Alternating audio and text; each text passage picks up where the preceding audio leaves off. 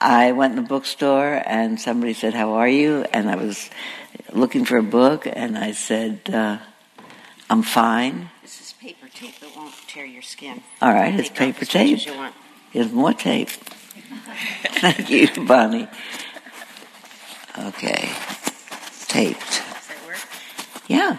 Is that good for everybody else? You hear? Good. Good. Does it look weird? I'm so vain.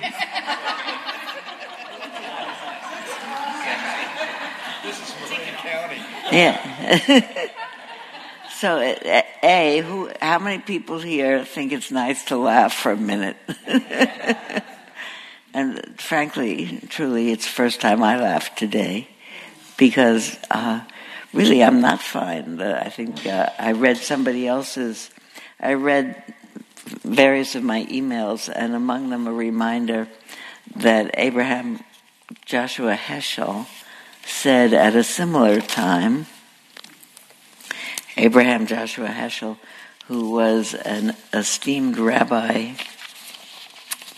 uh, 50 years ago, who came from Europe and was a leader at the uh, Jewish Theological Seminary and was walking with Martin Luther King over the bridge at Selma, said, uh, here it is, in 1963, Rabbi Abraham Joshua Heschel sent a telegram to President Kennedy about the crisis of civil rights in this country, presuming he, proposing that he, President Kennedy, declare a state of moral emergency. This hour calls for high moral grandeur and spiritual audacity. So, what I thought this morning uh, is uh, I feel that, and I'm fine. I am fine because I'm I'm feeling that I'm alive in a body. So there's something I can do and share and add. I don't think I can solve by myself anything, but I can be one more voice for sanity and goodness, and so can all of us. And we can use this morning to encourage ourselves. We can, to do the opposite of hand wringing, to do the hand raising and saying, I'm in, I'm going to do this, I'm going to do that. And when I drove over here this morning with um, with Joe, who drives me every week, where are you, Joe? Oh, there you are. Put the glasses back on, maybe. I said, so Joe, you remember that we It was, it was uh, just before we met on a Monday morning that the office building in uh, uh, Den- Oklahoma City, Oklahoma City, was bombed, and it was on a Tuesday, so it was the Wednesday, the day after, that was 9/11, and um, earlier than that, m- most of us here uh, was somewhere hearing the news of the assassination of President Kennedy and Martin Luther King and Robert Kennedy. We also, all of us, heard disasters like the tsunami. But the tsunami was not a humanly constructed disaster, and the other things were people things people did. And it, for people, it's inconceivable to me, and I'm sure to you, just because you're here, that the idea of purposely doing something terrible to other people is just so amazing. How can a person think about doing a purposely terrible thing to another person? I don't think any of you would find yourself here in a Dharma class on a Wednesday if you didn't already think that that's not what a regular human being is supposed to do. So every once in a while we have these enormous things that happen and we think, wow, human beings did this. Not regular, but enough of them. And what should we do now? On all of those occasions, I also taught just after the uh, the first Gulf War had started, the um, invasion. And each time I said, you know, I can't just be the one to talk about this. We all have to talk about it. We have to sit together and talk about it and talk about two things. We have to talk about how do we feel and what is each of us thinking of doing? Because then, then we're not feeling so lonely, so isolated, and so frightened. Looking around at how many people are here, maybe about 60 right now. I think there are at least 60 people in the world who share my feeling because you all look like yes, yes. How many people, for how many people is this your first day here that we haven't met before? We haven't done this before either. Can you stand up, all of you, just for a minute so everybody sees you? Because we do this every week, but just standing up and letting people see you is a new thing. It's nice for me because I get a really a chance. It's nice for everybody else. So I hope you're not one of those people who doesn't like to stand up, up, up, up. no, stay up, not sitting down. You have to stay up long enough to say one sentence. My name is so and so, and I, I live such and such. I live here and there, and, and if you want to say something else, you can. So go ahead. Uh, my name is Priscilla, and I live in Berkeley, and I'm, I'm here with my friend who's visiting. Um, and she's been here before, but this is my first time, so I feel fortunate that we could have the time to come today. Okay, hello, Priscilla. Thank you. Now you can sit down. See, it's very easy. It's, it's one long sentence with three clauses. Go ahead. My name is Patricia. I'm visiting from St. Paul, Minnesota. And I had the uh, privilege of hearing you at the University of Minnesota several years ago. Oh, wow. I remember that. Wellness and spirituality. I remember that. I remember that. I'm, I'm thrilled to be back. I'm glad to see you.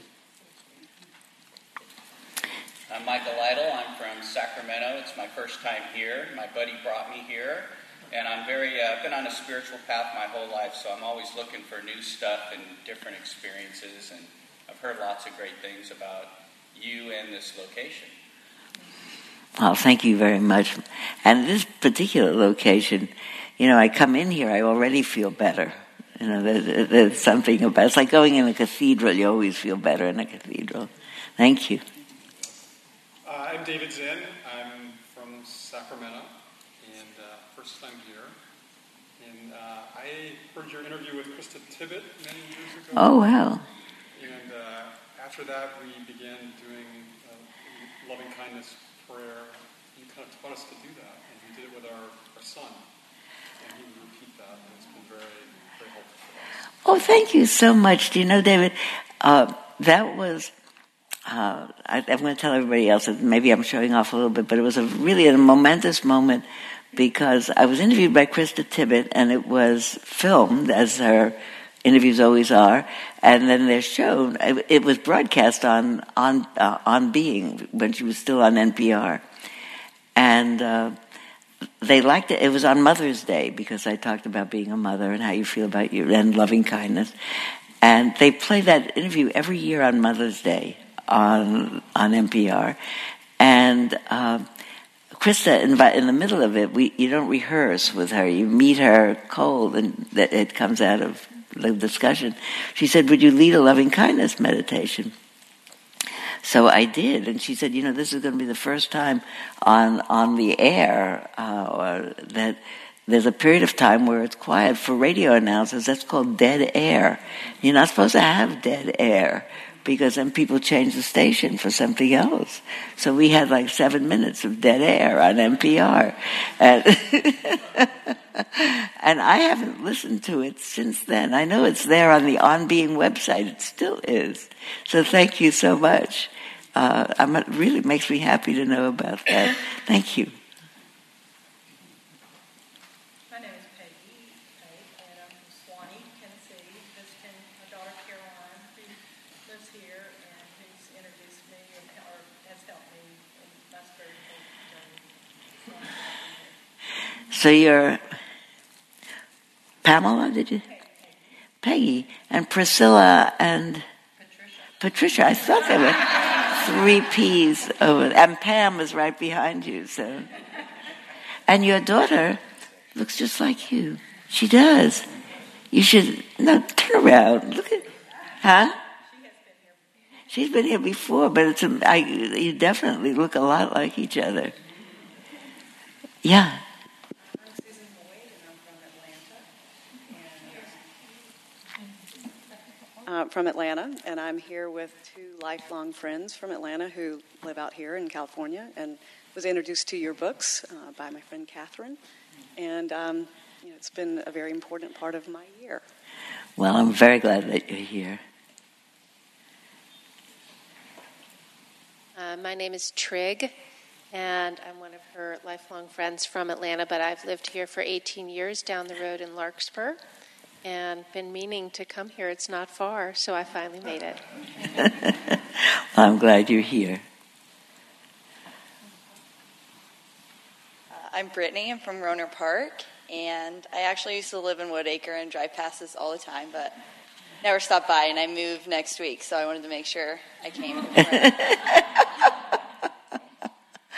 My name's Michael. Um, I'm a health coach at CrossFit Novato, where Brittany is also a coach till next week.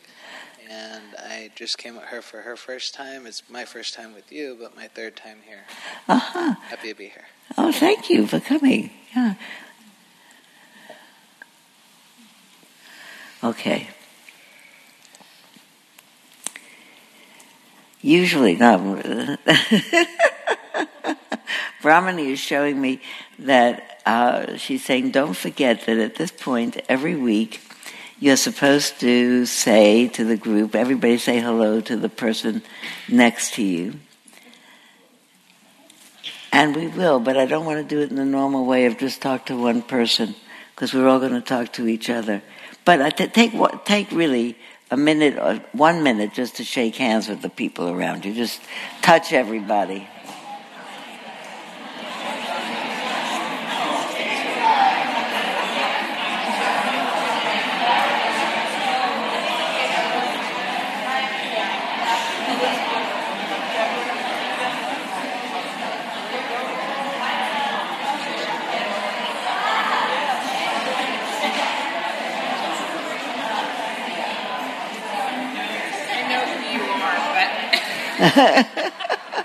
oh, I'm happy to see. Oh, I was seeing. Look at your orange earrings. You're so cute. I'm going to restring because some of my Look at this. um, Isn't this the most amazing? Yeah, I got mine on the Navajo reservation. I got mine in uh, uh, Aspen. Yeah. Somebody said you are protected from everything.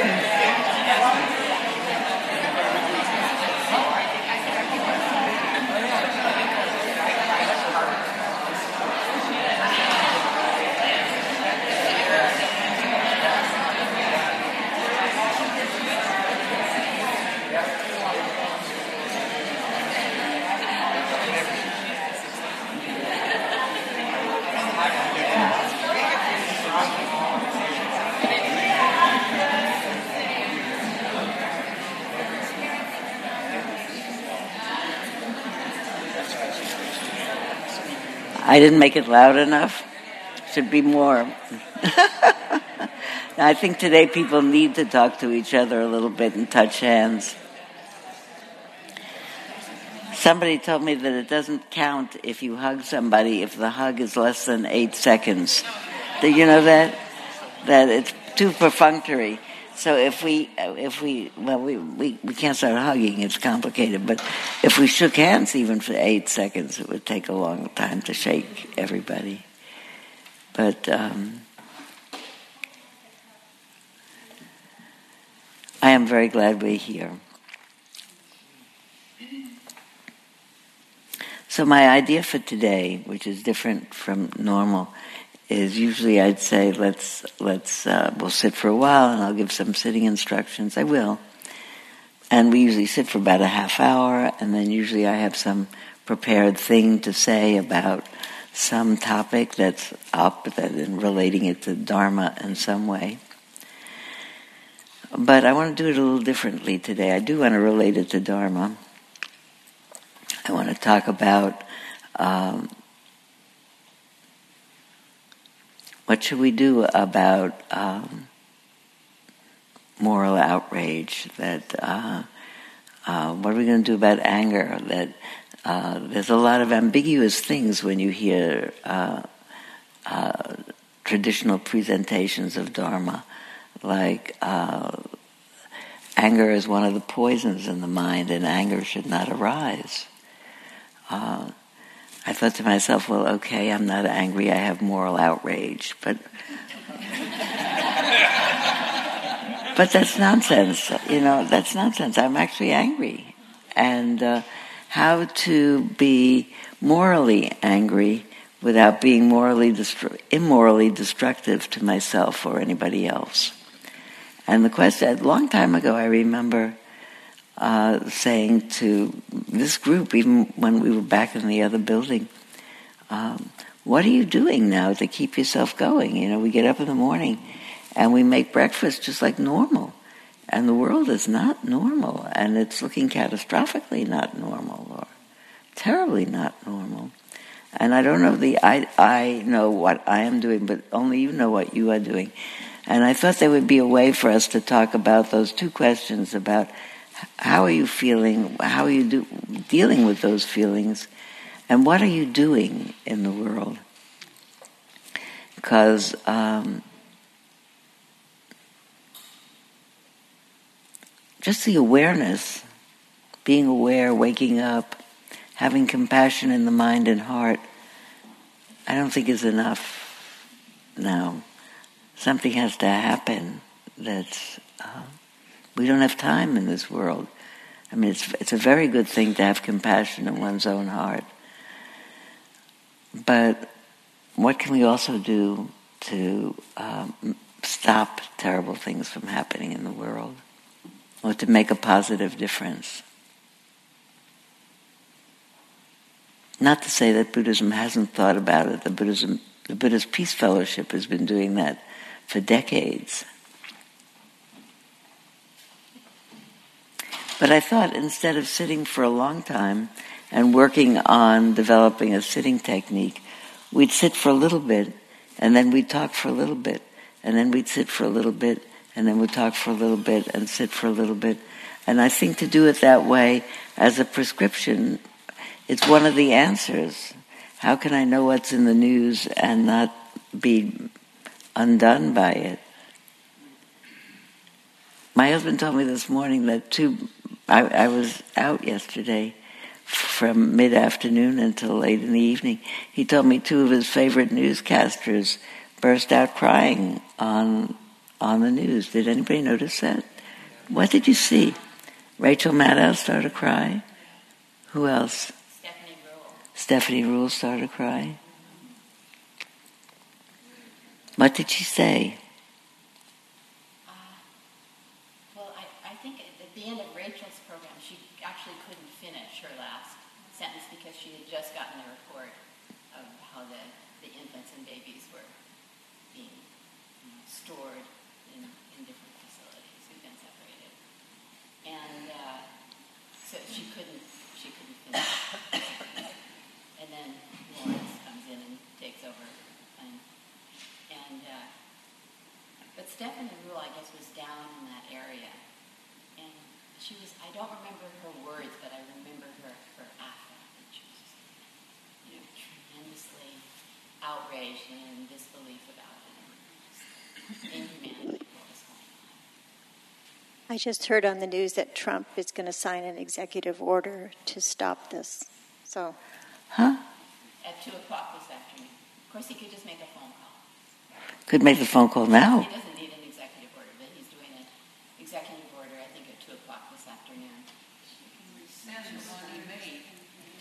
What?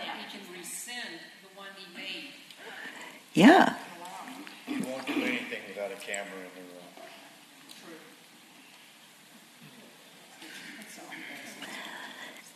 It'll be temporary. It'll be temporary. Not separating families. You know, so I am aware of, of feeling in myself that comes up. You know, there's been a huge amount of damage, huge amount of damage already done that you can't undo. But uh, there's also a feeling, okay, somebody's voice is getting heard. So that's one of the things that's happening. There's enough voices getting heard. So that the idea that comes floating through my mind, not infrequently, which uh, increases my uh, distress and dismay, is there's nothing we can do about it.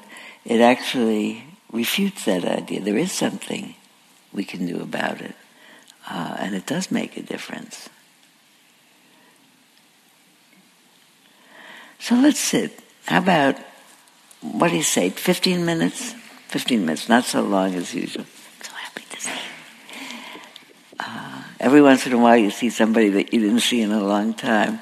Are you both well? Great.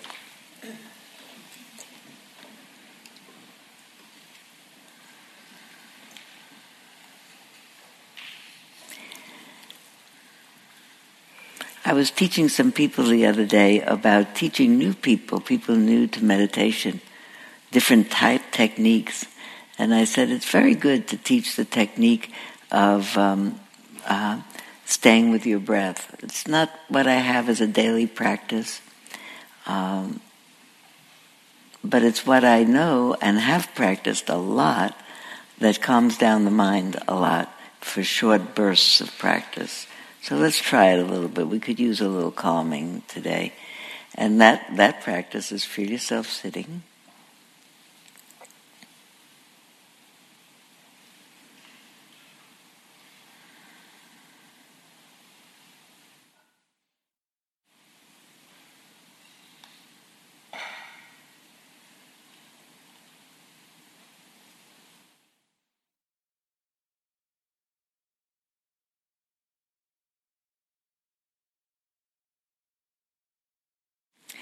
Feel your bottom on your chair. If you're in a chair, feel your back against the chair. If you're on a zafu, feel your legs where they are. Feel your feet where they are. With your eyes closed, you can feel your whole body where it is.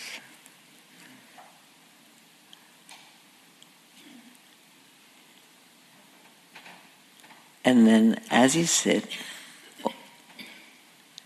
notice that what's rhythmic and continual is the feeling of the shifts in the body to accommodate in breath and out breath.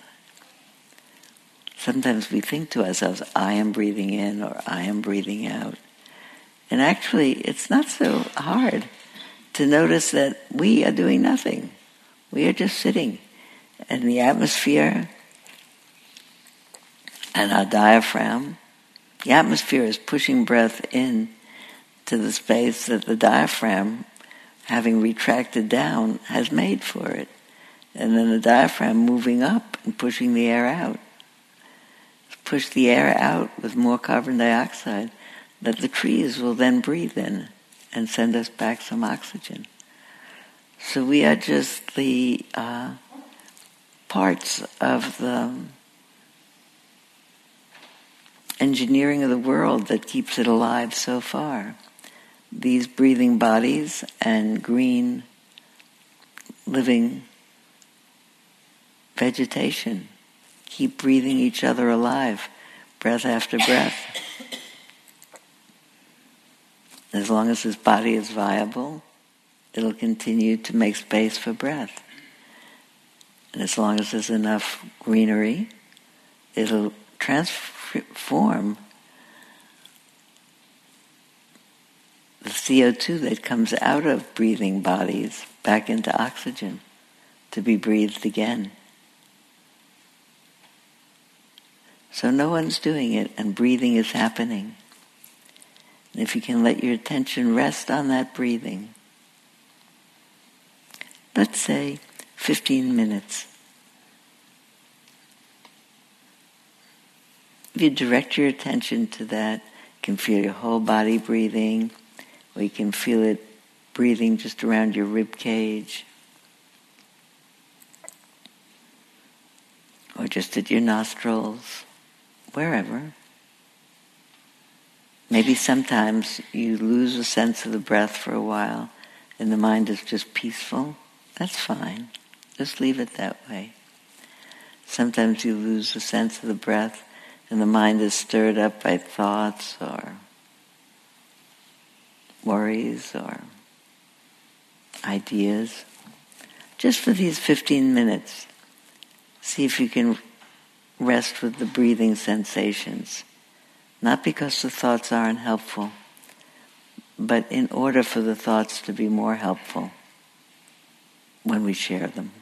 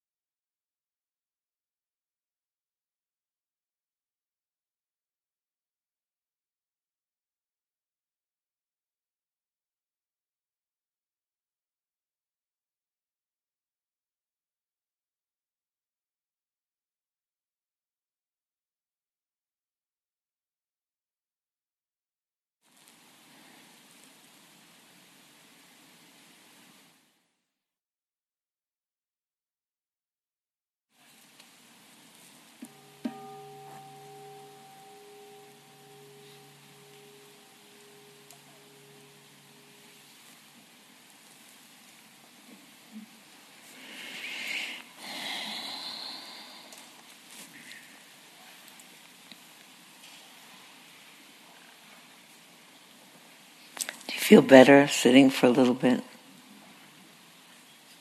I think it's, a, it's a, just a great relief. Did you try to do bringing your attention to the breath? Was it hard? No, yes. Some no's and some yes. I think one of the things that we learn from that is that if it's not, and you can come to the breath uh, and just be with it a little bit, it's not like the world got any better when we were there, but we rested a little bit from being caught in its grip. So afterwards, you feel a little better. It used to be years ago when we had cassette tapes, um, recorders, there were cleaner tapes that you could put in after you'd played enough cassettes that would like uh, just take out the dust and then you could hear better. On the front of the book that I carry around with me um, is uh, pasted.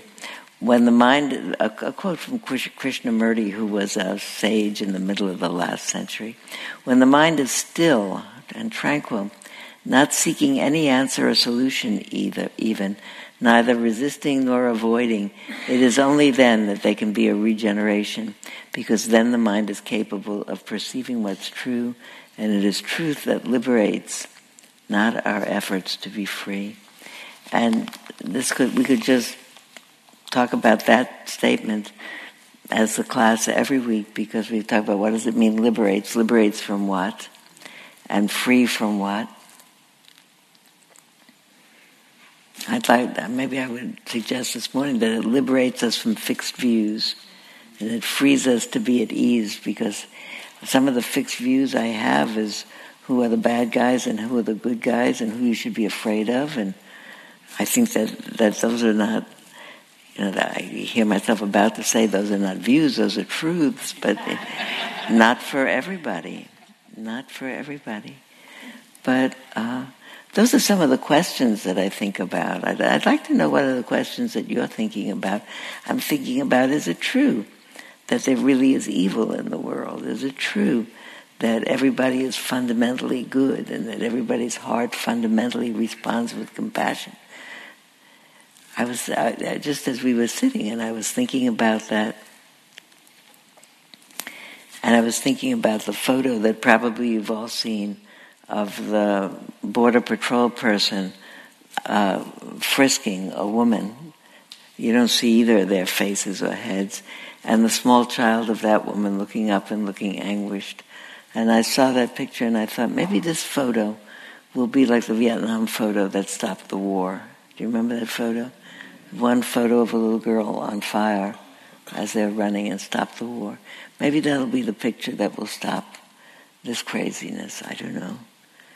But then for a moment, as I was sitting, I was thinking on that border patrol. She's probably a person, a woman, so she's probably not a man, probably a woman.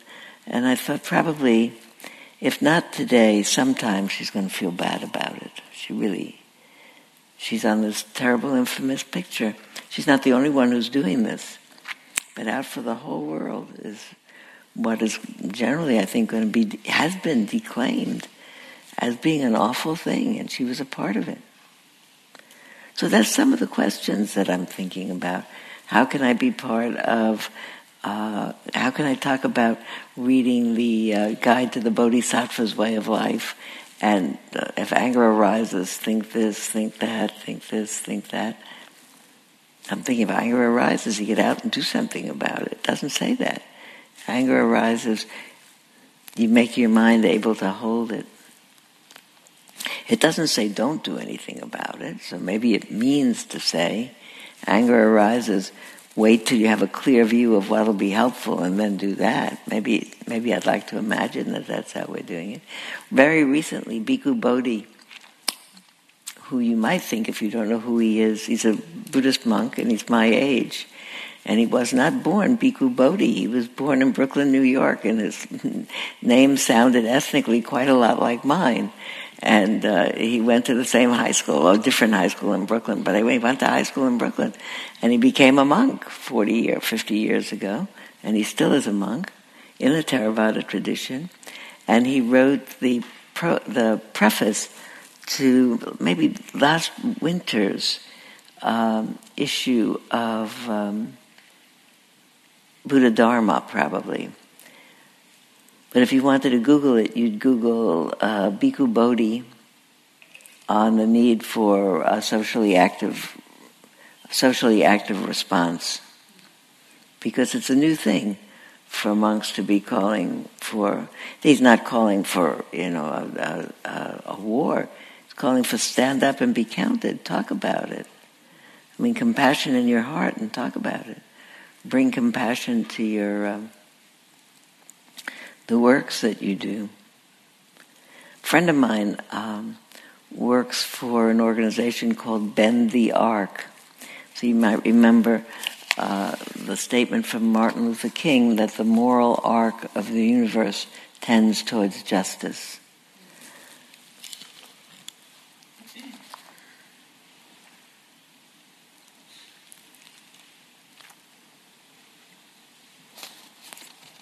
Anyway, I don't need to read you this because you all declare. You all know this about what's going on. But the end of it, the um, the um, uh, what do you call it? The administration of Bend the Arc says so. On the basis of all of this, that's uh,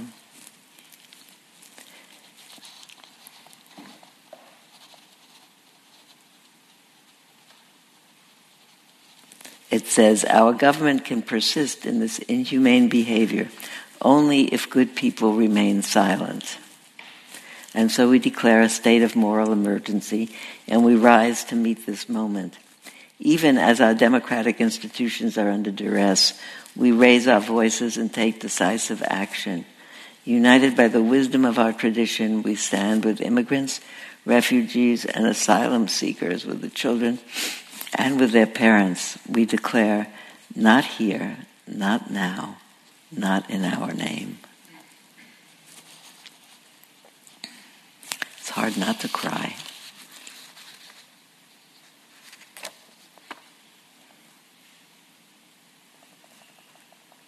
I'll say one more thing, and then I really wanted to have other people's voices. I'll say this because I, I just read it while we were sitting. I saw this headline and I, this morning and I did not have a chance to read it. This is a letter, excerpts from an open letter Microscope worker, Microsoft workers posted on Tuesday protesting the company's work with immigrant authorities. And here's the text. We request, these are workers at Microsoft, we request that Microsoft cancel its contract with ICE and with other clients who directly enable ICE as the people who build the technologies that Microsoft profits from, we refuse to be complicit. We are part of a growing movement comprised of many across the industry who recognize the grave responsibility that those creating powerful technology have to assure that what they build is used for good and not for harm.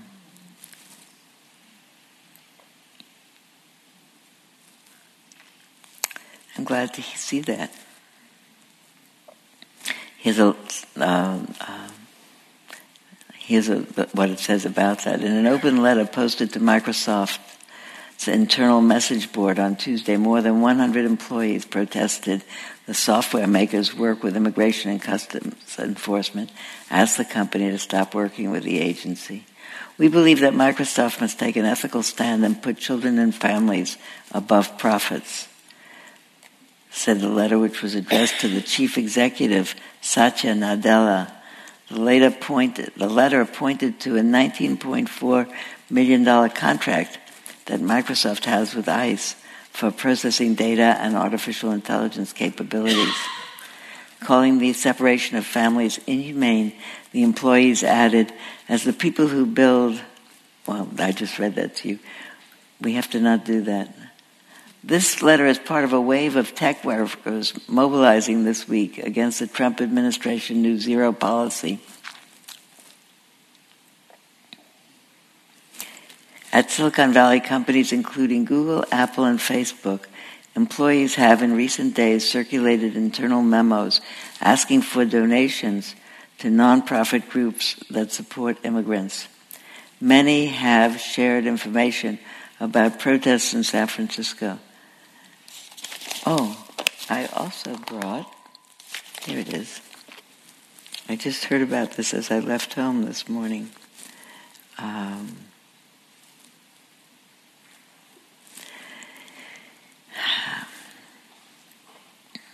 there is a Facebook website. Uh, I'm indoors, so I can't. I'm here where they have no connectivity. Anywhere, there's a Facebook website which has now gone viral. It's a fundraiser website that went viral that started yesterday that said, um, it's a GoFundMe, and it says it costs $1,500, $1,500 to uh, get a lawyer for a child, to represent a child. And would you please contribute to that? And in a day, they have like $15 million donated, and that website has gone viral. I think that gives people an idea of what is out there in terms of what people want to say. I'll read one more thing. This is another article. For years, the Murdoch family has been able to maintain a separation between its Fox News network and its sprawling entertainment empire. But that corporate buffer seems to be disintegrating with several prominent creators of hit TV shows expressing disgust in recent days with 24 hour news channel coverage of the Trump administration border security policy. Steve Levitan, the creator of Modern Family, which airs on ABC but is produced by Fox's television studio, wrote on Twitter on Tuesday that he was disgusted, quotes, to work at a company that has anything to do with Fox News. The film editor Paul Feig echoed these sentiments, writing that he had made two films for 20th Century Fox Movie Studio, but cannot condone their support or support their news division, which promotes the immoral and abusive policies and actions taken by this current administration toward immigrant students. These tweets came several days after Seth MacFarlane the creator of Family Guy, said he was embarrassed to work at 20th Century Fox after the Fox News host, Tucker Carlson, told viewers not to trust other news networks. The criticism has erupted as the future of 21st Century Fox remains in limbo. Both the Walt Disney Company and Comcast are bidding tens of billions of dollars for control of most of the entertainment assets owned by Rupert Murdoch. Fox News would not be part of the sale. But with Fox News, Fox Entertainment Empire on the brink of being severed from the Murdochs, there appeared to be a newfound willingness to take on Fox News. An enormously profitable arm of 21st Century Fox. Murdoch owned company has varied offerings. Even National Geographic, who knew that?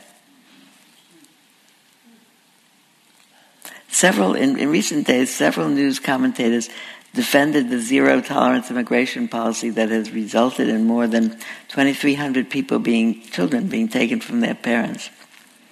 On Monday, Laura Ingraham, on her show, described the centers where the children were being held as essentially summer camps. Since more illegal immigrants are rushing the border, she said, more kids are being separated from their parents and temporarily housed in what are essentially summer camps. And Ms. Ingraham then said that liberals have seized on the separated children, putting the terms in air quotes, and turned the entire image into a political weapon. Later in her show, she said a lot of people are very upset about the summer camp, about her summer camp comments. I will stick to the, that idea. She called for um, looser rules that will allow Americans to adopt children from Central America. Tucker Carlson said tonight that Democratic politicians and media personalities had given more attention and funding to migrant children than to American children removed from parents serving prison terms. This is one of those moments, he said, that tells you more, everything about our ruling class. He said they are far more about foreigners than they are about their own people. Ann Coulter referred to the migrant children as child actors that are crying on other networks 24 7. She had turned to the camera. She asked President Trump not to fall for it. This is so terrible. I won't read you anymore because it's not a, it's not my intention to get more whipped up about it. It actually is my intention to listen to some of you. Just we need to talk to each other a little bit. We can do it in small groups, but I'd like to actually hear what people are thinking about. Oh, one more thing. There is a march tonight, uh, and I'm going to go. It's at um, 6.30, gathering at 6.30 at the Civic Center in Marin, across from the post office up at the Civic Center. I don't know any more about it. I would look to make sure because I just heard about it. Do you know more? It's um, Marin Interfaith and another organization, and it's actually on North San Pedro. It's not on the road the Civic Center zone, so it's right by the post office. It's right by the post office. Is it going to walk on, on San Pedro? Where's it going to go? North San Pedro. There's Civic Center Drive in North San Pedro by the post office. I have a flyer in the car. Would you actually? We have a volunteer. Okay, volunteer. Go and ask in the office, and ask uh, Laura to print out the instructions. And it sounds like it's a thing that the Interfaith Council would be doing. But you have to go out to your car, and we'll look at. No, no, no. We'll look it up on the internet. That's okay. Modern times. But look for anybody thinking of going. I'm going to go. I'll see if I can get to go with me. I'll look for you, Pam. Maybe we should get out our pink hats. I don't know what I did with mine. What else? Yeah. My concern is they're going to lock the kids up with the parents. They're just going to put everybody together in, the facility. That's my concern. Yeah, that is a concern. Yeah, put up your hand so we can come around with a microphone. There you go. It's a concern. I, I will be happier if they put the kids with the parents. Then it will be a little bit more like uh, hurricane relief, but um, but at least not separation from the parents, which is the most important aspect. What happens with your parents in the first couple of years of your life, most psychologists are now believing, is what sets the stage for later. There's been so much um, study of post-traumatic uh, injury following the Second World War and the catastrophe in Europe. I mean, now we have catastrophes all over the place, but uh, uh, I know that uh, more than once I've, in, in, musing out loud here, I've told about my two old friends, both of them, one had died now, but one was in the mid 90s, both of whom were interned in concentration camps in the war. Brutally, terrible, and just, but lived and were liberated from there and uh, married married and came to this country and had children and raised families. And one of them was a cheerful woman with an optimistic view.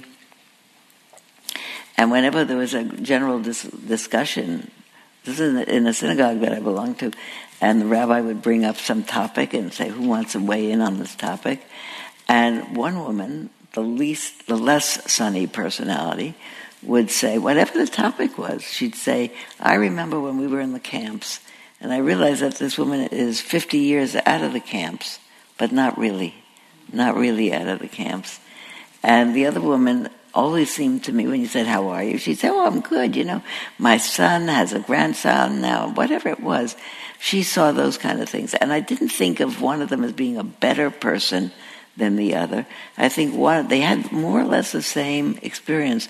One had been more wounded than the other one. And my sense, what, what current research is indicating in that in that calamity and other calamities is what uh, uh, really makes a difference in the kind of post-traumatic wounding is what was the experience people had of comfort and security between the time they were born and three years old? Did people carry them around? Did they talk to them? Were they well fed enough? Is there basic substrata of what's going on with them? Is it, uh, do they have a basic feeling of all rightness in the world? Did people comfort them and feel comforting? Did it feel like this was a comfortable world or not? And it's very upsetting to me. It's very upsetting to me. All of these, there are a lot of things very upsetting to me in the world now. But so many of these children are really small.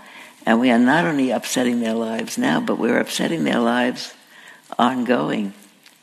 Some of the research of the grandchildren of Holocaust survivors is that their genes are altered, their telomeres are shorter, which means that their, their general health is more fragile than other people. It's also true of people who were not in camps or necessarily under fire. Uh, the last winter in the Second World War, there was a famine in Holland. Uh, they just ran out of out of food, and people literally died of of hunger. And uh, there, some people did not die, obviously, of hunger, and some of those people were pregnant and their children and their children's children, and probably now their children, have differently shaped telomeres on their in their genes. Well, and they and they eat fine in Holland now, but the, there's a genetic imprint from that. So it's a trauma that happened to their grandmothers. Yeah. Hi, I'd like to hear from people um, how they're channeling their moral outrage into uh, right action. I, you know, I, that's what I'm looking for. The march is wonderful, but that's not something that happens on a, you know, on daily basis or a weekly basis. So I'd like to hear from people some of their solutions. I would too. So let, and we'll, we'll we'll make a list. The march, the Facebook page where you can send money, um, the letters to the editor. Wait, wait, Michael. Yes, Michael. Here comes the microphone. Thank you. Um, so it's really interesting because I've always been a super emotional person ever since I was little, and I was talking to Brittany on the way here, and we were talking about how it. One thing I, I I was incarcerated at one point in my life, and one thing a friend told me was that it has to get worse before it gets better and that's a piece of advice that I've always seen. And one thing that I think is that, you know, without bad things happening, then there is no incentive to change. There is mm-hmm. no emotion to feel that. Mm-hmm. With the anger, I don't think anger is necessarily a bad thing. Mm-hmm. we attach good and bad to things. I think it's an emotion. Mm-hmm. I think it's an emotion we can use to do good. Um, my the last couple months, I've been really um, in touch with exactly what you just said about you know early development years as a kid and just how much it affects you as an adult. You know, we're talking about the kids right now that are facing those very terrible consequences and, or terrible conditions, but you know, it's crazy to think like for the people powers that be to be so inhumane to do these things and allow these things to happen, what kind of upbringing did they have? Mm-hmm. Obviously, the system is pretty broken. Mm-hmm. So, what I think, what I like to do in my job is I get to train kids, and I get to, I get kids that come in that don't like to play other sports. We have some athletes, but some kids don't like sports. They don't like physical activity. They're on their screen all the time. Um, they don't know how to push themselves. There's no pushing themselves. There's no getting to know their self. They're so disconnected from their body. They don't know how to move, how to engage muscles, mm. how to breathe. Mm. Like, we've gotten to where people don't know how to do these basic things. Mm-hmm. So, I'd say what I think is a solution, what I could do, is teaching them and mm-hmm. awakening mm-hmm. them to the fact that they're not helpless. We're not helpless. Mm-hmm. There is a lot of power inside of us, and you just have to learn to tap in. Mm-hmm. So, that's what I think. So you train people at the Novato CrossFit? Yeah. You work for an agency?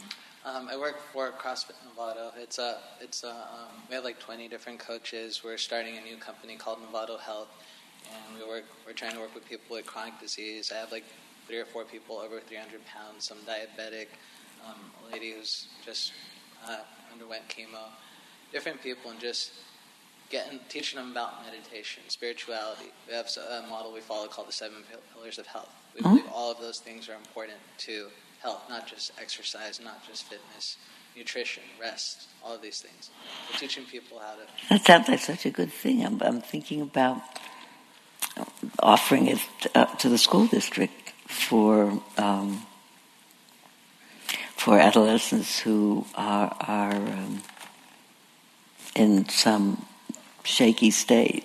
Uh, you know that. Uh, there's a um, there's something I read somewhere once that's like, you know, be the person you needed five years ago or ten years ago or whatever. Yeah. Like, that's what I think we can do. Yeah. Thank you very much. Thank you. What else? Yeah. Okay. I, I, I sort of feel like I got a message this morning because I went for a hike. I come with my friend John, who volunteers, so I get here early and I hike up to the ridge and back every time I come, which isn't every week. And I've been up and down that ridge over the years many, many times. I can't begin to count. Uh, today I came down and one of my neighbors here noticed I had a tick on me, and then I found another tick and another tick and another tick. And uh, even while I was meditating, I was still finding ticks. And I went to the bathroom and looked under my clothing, found more ticks. Uh, by the time I was done, I had eight ticks, which is about eight times as many ticks as I've ever found on my body at one time in my life. I'm a biologist, have been my, since childhood, really. I've always been interested in living things. And so when parasites take off like that, when there's a superabundance of them, which there must be right now of these ticks, it's because there's you know some imbalance.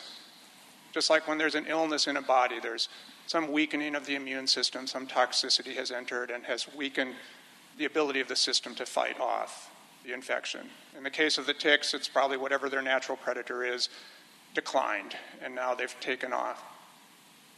But the other side of life, as it usually unfolds, is that this goes in cycles, and next year there probably will not be so many ticks. In fact, it might be very rare to find a tick next year because whatever eats them will have a bumper crop this year and will be very abundant next year. So these things come in cycles. And I look at our civilization as a kind of organism. Back in the 80s, I was an editor at my campus newspaper, and I remember having you know this kind of debate. I was liberal at the time, and some of the people on the campus were evangelical Christian, and of course we disagreed, and there was a lot of acrimony. And I remember them saying, well, you know, their policy was they were going to infiltrate, or maybe that wasn't the right the word they used, but they were going to find positions on school boards and small elected offices and gradually work their way into the political system. And I thought, yeah, okay, go ahead, do that, whatever. And they did. Because I didn't realize that I should be doing the same thing. Mm-hmm. And over the years, they've managed to get into state legislatures and create this gerrymandering situation that probably enabled Trump. You know, is Trump evil or not? I don't know. But he's behaving like a parasite. Mm. And it's a weakness in the immunity of the culture. And uh, rather than getting angry about it, I just think, well, how do we strengthen the natural defenses of this organism that is humanity, that is the earth itself? Mm. And one way I think we do that is by not. You know, descending into despair, but by looking at this as a natural situation. I mean, we really cannot blame people for exploiting resources. That's the way life works. There's always something or somebody that will exploit an available resource. Our job is to protect it and defend it and nurture it so that, it, that the organism is strong enough to defend itself against such attacks. I, I, want to, I want to actually take the sentence that you said just half a minute ago that said our job is not to descend into despair, because I think that's a really a crucial pivot point, and that we maybe all could talk to how many people have had a moment of despair recently. What do you do so that you don't get stuck in it? Let's let's let's let's hear some other voices about what do you do not to get stuck in despair. I go outdoors and work with the garden. There you go. Wait. I go outdoors and work in the garden and look at the see which birds are around at the moment. They're wonderful buzzard family that live in a valley oak on the lawn. And that's how I get some balance. That's I'm happy to hear. I think that mostly what, what we were, I said to somebody the other day not to make it too simple, but I think all the time the two things we have to do is keep ourselves soothed so we're not blinded by hysteria and alert so that we'll know what's going on and what we should do. And it's some combination of soothed and alert. I didn't make that up. It's a great phrase. But um, tranquil and alert is one of the phrases in the Dharma book. You want to be tranquil but alert. So you don't want to be so tranquil that you don't know what's going on. And you don't want to be so crazed that you can't figure out what to do next. Tranquil and alert. Go, Jeff. Um, so, you know, I've been uh, in unions and an activist within those unions for 45 years. Can you hear by the or no? I, Hold it here. I have been in unions and been an activist within those unions for 45 years.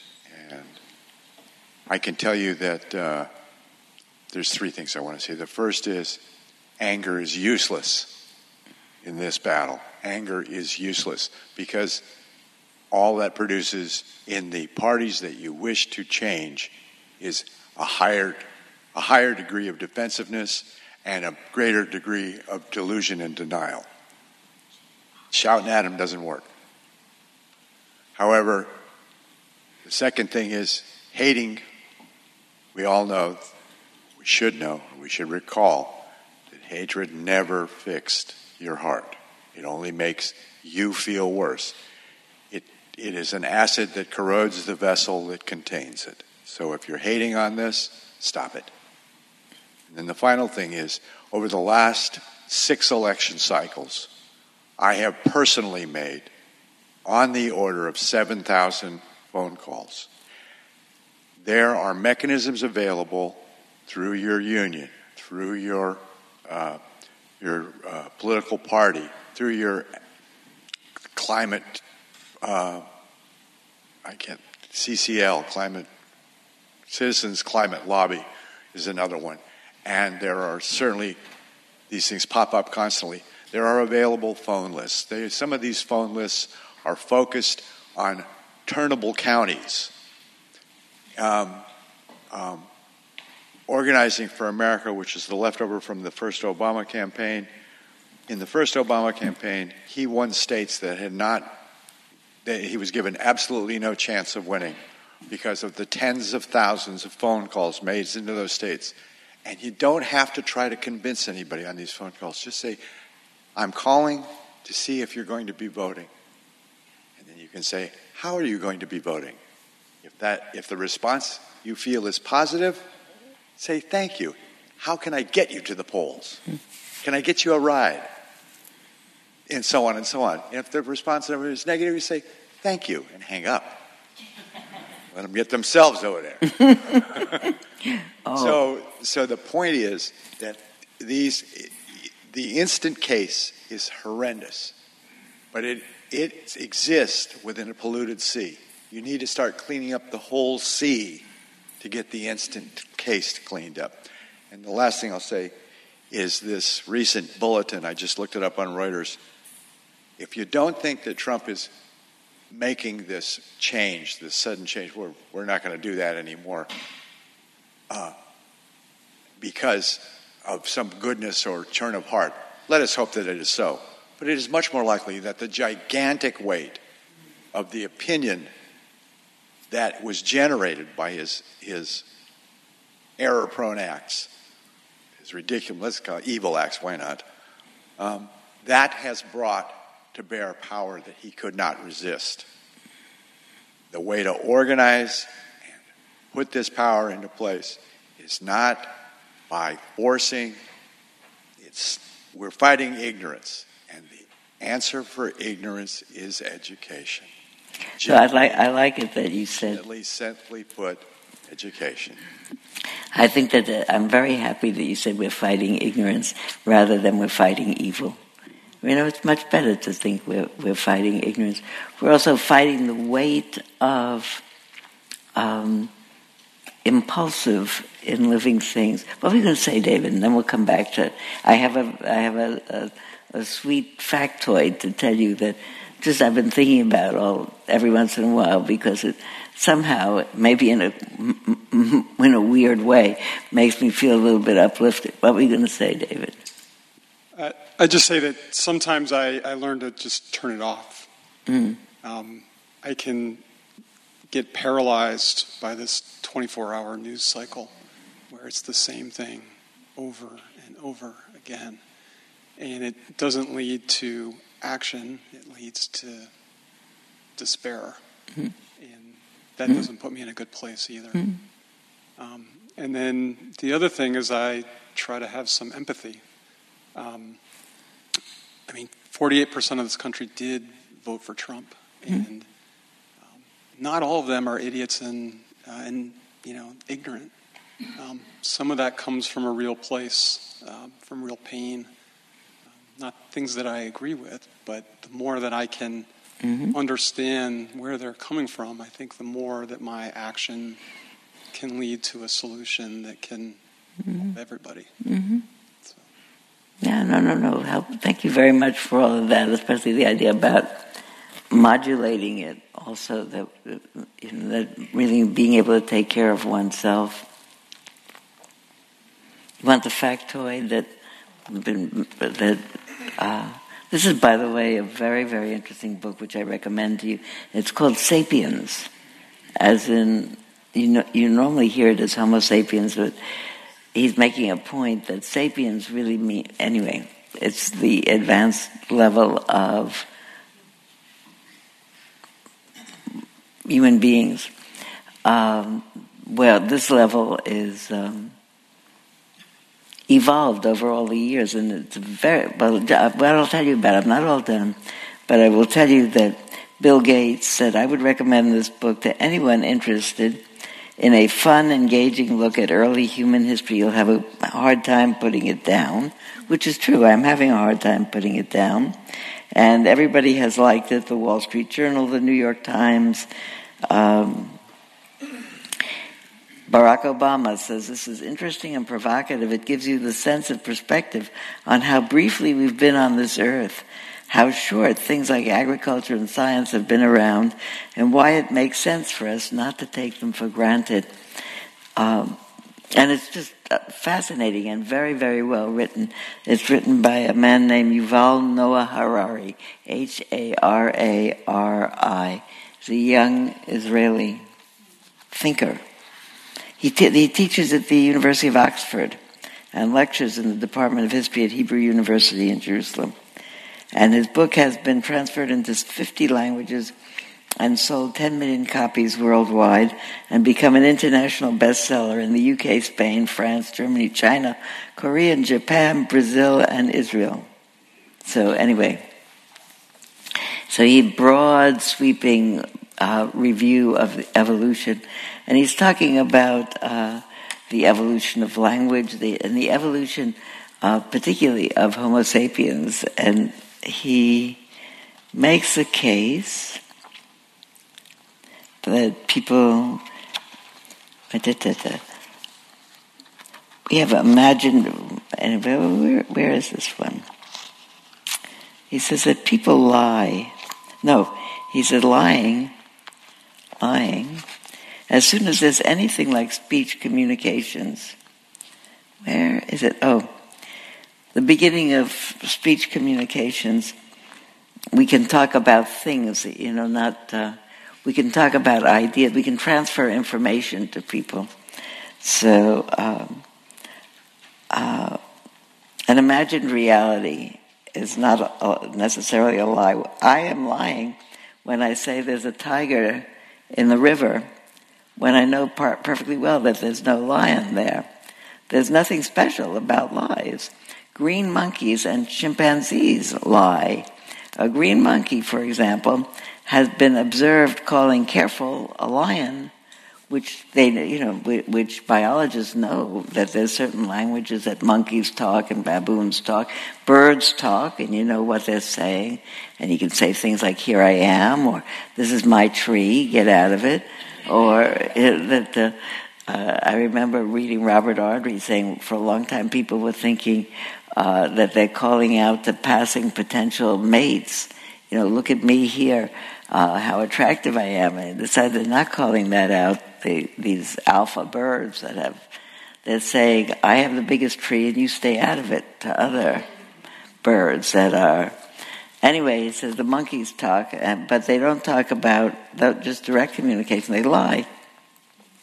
A green monkey, for example, has been observed calling careful a lion when there's no lion around. This alarm conveniently frightened away a fellow monkey who had just found a banana, leaving the liar all alone to steal the banana for himself. So uh, lying is is around longer than people's modern language. That and if you think about, it, I thought about that, and I thought, you know, that monkey and probably everybody else is wired for themselves. You know, uh, that I'll take care, I need that, I want it, and I'll get it some way or another. You don't think about monkeys necessarily finding a banana and looking around, who can I share this with, this banana? Sharing is probably a more elaborate thing. Although, in family units, people share people share with their children and with other family members. The, the, evolutionary scientists are mostly talking about what what what uh, what life is trying to do is uh, make copies of itself. Whoever it is, that there's an urge to make copies of itself and leave it in the world whether they're babies that you have or ideas that you have or things that you create that are going to make a difference in the world, that you somehow want to have an impact into the world and did something. Yeah.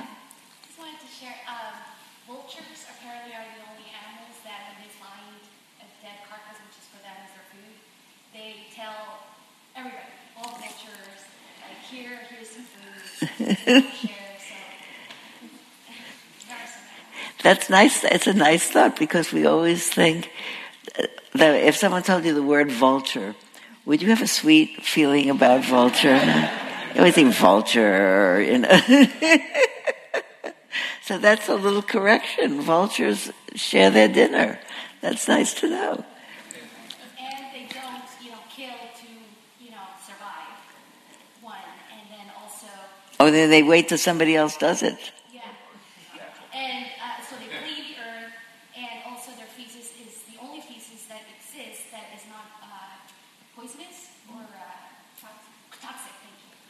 Vultures.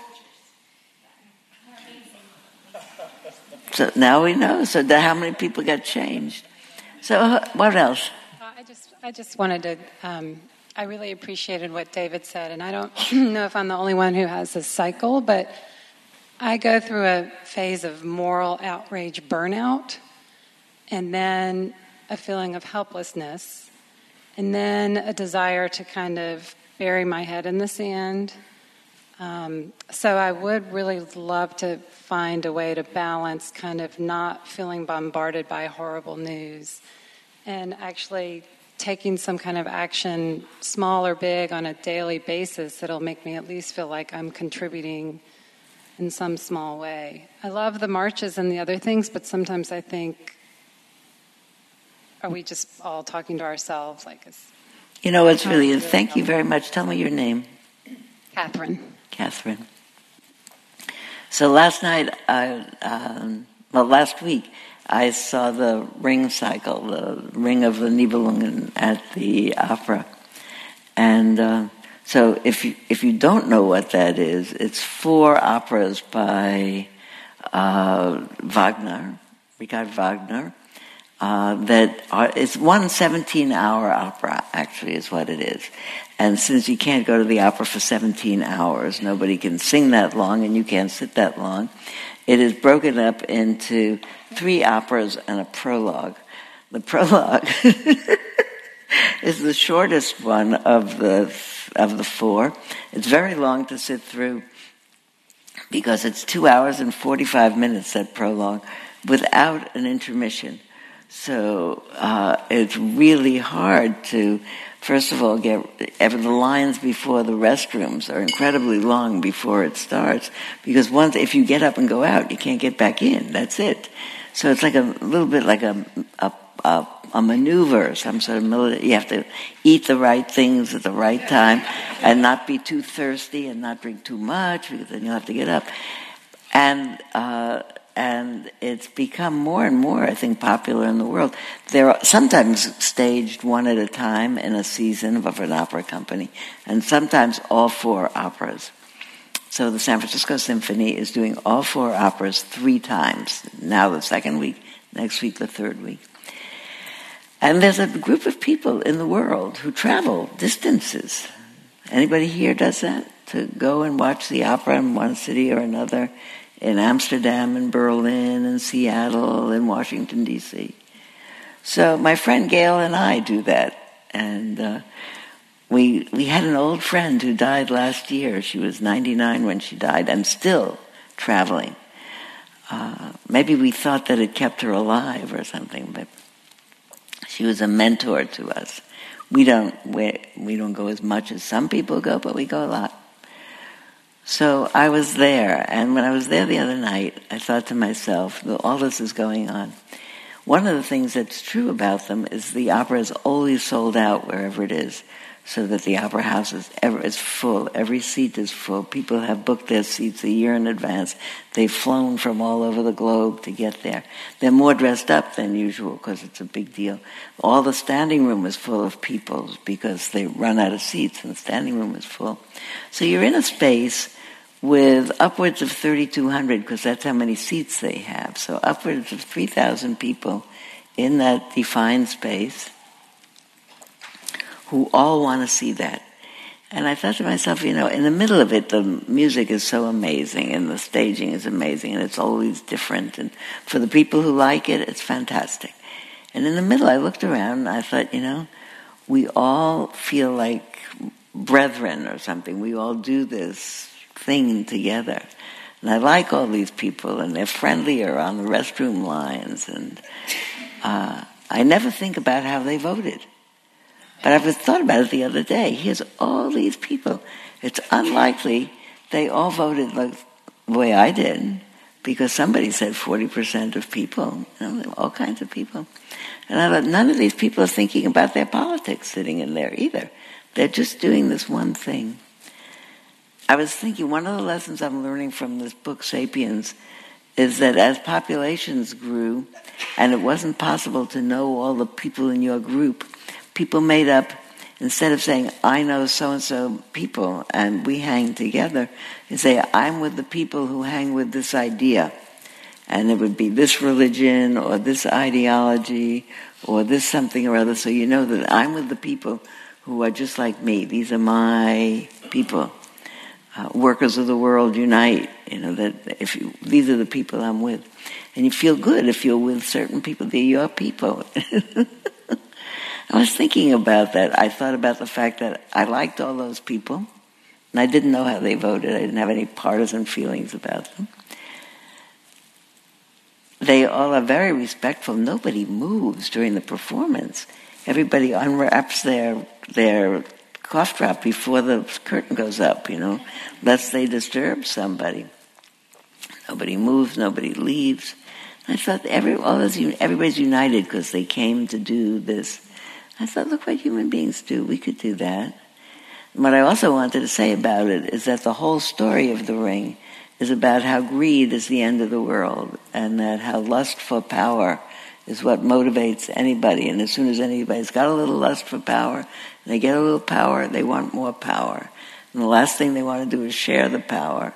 And they give up very, in the first opera, there's a line where so and so who has a chance to get the gold all for himself and then rule the world. He says, someone says to him, you know, if you if you get the gold and the power, you, you could get it, but you have to forswear loving. Loving will not be available to you. You have to give up love. He says, okay, I make a vow to give up love because I'll have the power. And I think that's a big mistake, isn't it? You know? Rather than saying, forget the power, I want everybody to have power with me, and we'll all share the stuff. We'll, like the vultures, we'll share the meal. You know what I want to do? I want to sit for five minutes, ten. And at the end of that, because we did not mention the people we're praying for, no, I don't want to do it that way. I want to sit one minute, and then I want to say, who are you thinking about? And praying for. And among the individuals that we'll mention, we'll mention the children and their parents, and the border guards, and the people who are going down to help out, and the people in the town of McAllen, Texas, and everybody who knows about this, and everybody who's frenzied about it.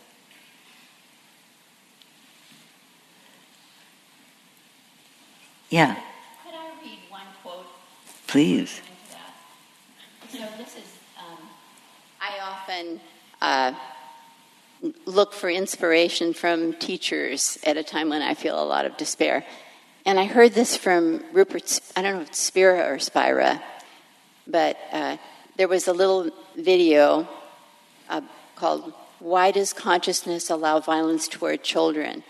And he talked about it, and his last statement was Our first duty, our sacred duty, is to realize the non separate nature of our being with all others and to live that understanding.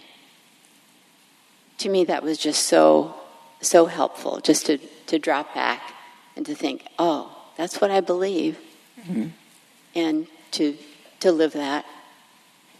Anybody else want to read something that you carry around with you that makes you feel good?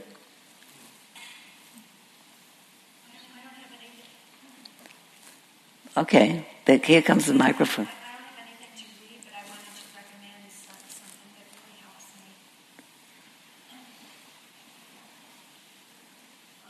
One of my spiritual teachers is Thich Nhat Hanh, and I think uh, my attraction to him came because of his extreme uh, suffering and oppression during the Vietnam War.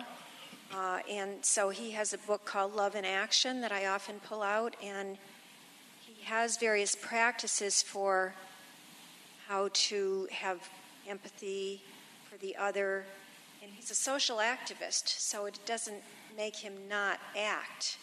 But um, one of the things that he recommends is walking meditation. And when he's when he's doing walking meditation, he uh, it's, it's a way of grounding yourself, but it's also a way of with every step that you take, you send out healing and good energy to whoever you're thinking about. So in this case, the children at the border, the families.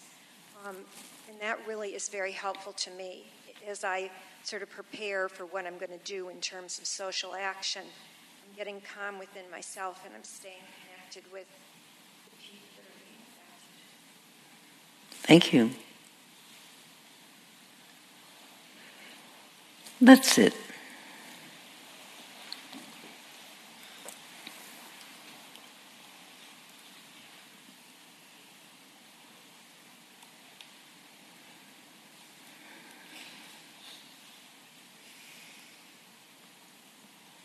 Maybe let's say, before we have a period of altogether silence, the names of people that we're thinking about and um,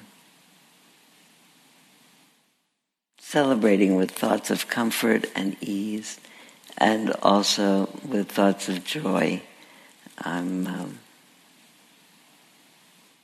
I'm thinking about my friend Rachel, who is continuing now a serious decline towards the end of her life, and has people taking care of her every minute of every day. I'm also thinking with pleasure of my uh, youngest grandchild who's graduated from high school and beginning the rest of her life and was old enough to vote in our last election and take up her life as a grown up. Before we think of the communal people in Texas, all the children, who are the people that you know that are in your hearts these days? I'm thinking about my mother in law who's 98 years old today, and her name is Regina, and she was a Holocaust survivor. I'm thinking of Jeannie and her financial difficulties right now. I'm thinking of my grandnephew Max, who's uh, going through a second round of cancer and is in the ICU with pneumonia. And uh, I feel he's getting tired. John, who was struggling with mental illness. My son Tom was going to through a very contentious divorce. May they find some love to to get them through this.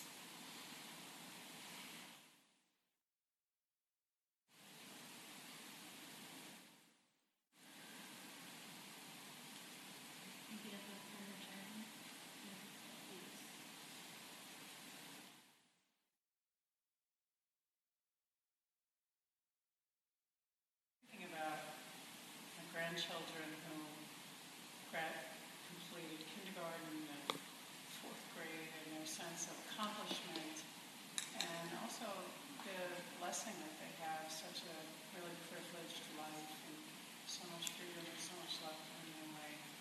What fortunate kids they have.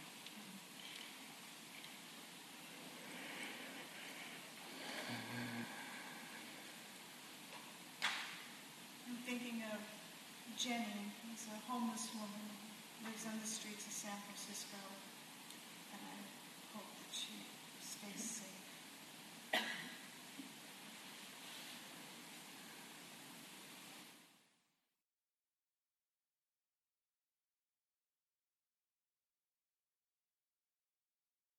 who's my 18-year-old African-American mentee in San Francisco, who um, has not quite graduated high school and will be starting city college in the fall, and how he hasn't had the multiple layers of safety net that my kids have had, and if I can be of support to him.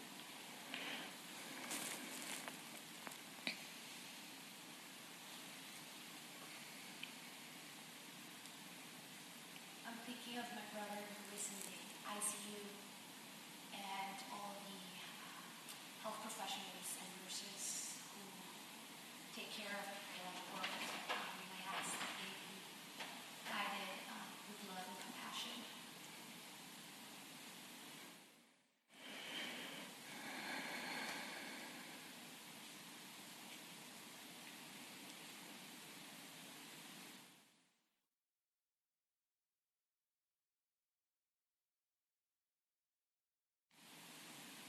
And how would you like to frame the concerns we all have for the children? You do it. I think that they must change that rule that they, the caretakers cannot touch the children. May they feel hugged. May they be hugged.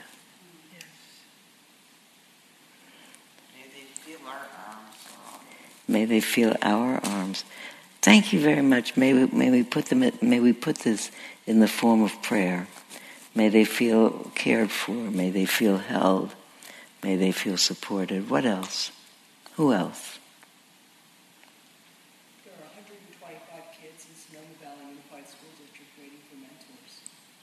So if you can't do anything locally, you could do something locally. I didn't hear the beginning part. There's 125 kids in Sonoma Valley Unified who've been recommended for the mentor program, and it's a backlog. I don't know that other districts don't have that. But maybe you can act locally and find a kid to mentor.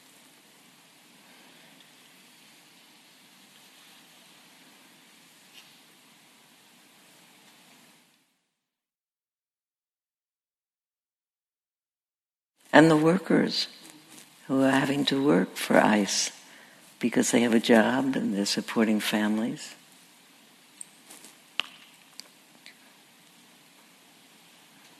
Be grateful for mayors like Libby Schaaf.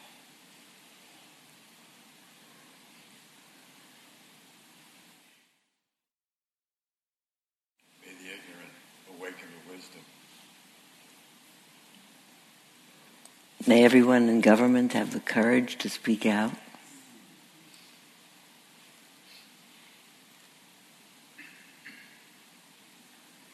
May the, we that, may the way that we all behave in our daily life, in our interactions with everyone else, may we be uh, models and broadcasters of goodwill. May we have the courage and the strength to transform moral outrage into benevolent activism on the phones and in the rallies and in all the ways that we are together with other people. May we take care of ourselves well. May we not lose faith.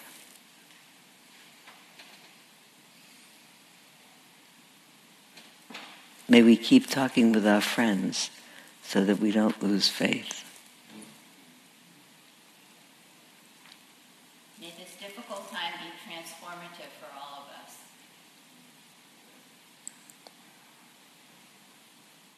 May all beings come to the end of suffering. Let's sit quietly with that.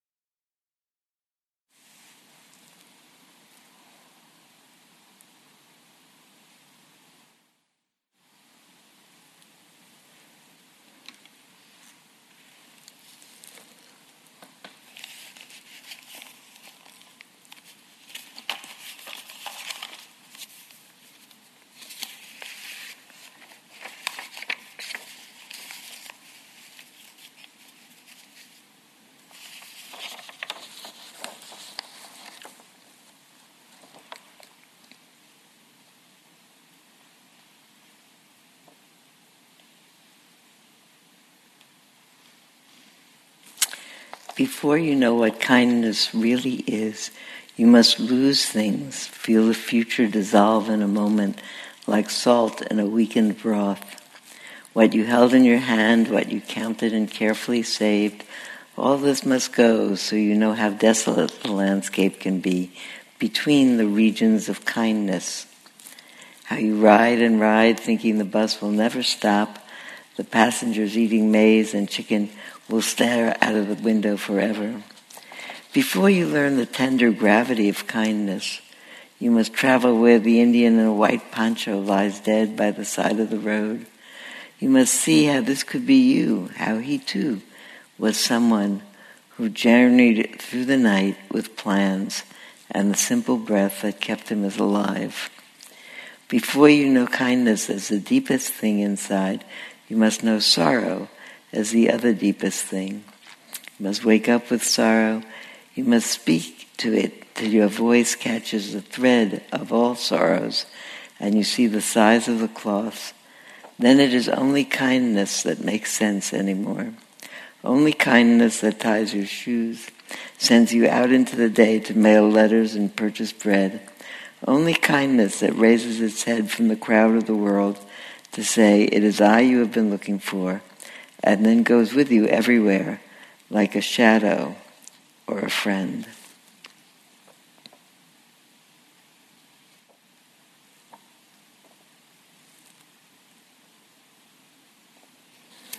It is only kindness that makes sense anymore. I think it's kindness and wise, kind action, not to add to the pain of the world, but to heal the pain of the world. Compassion in action. May we all do it, each of us in the ways that we individually do.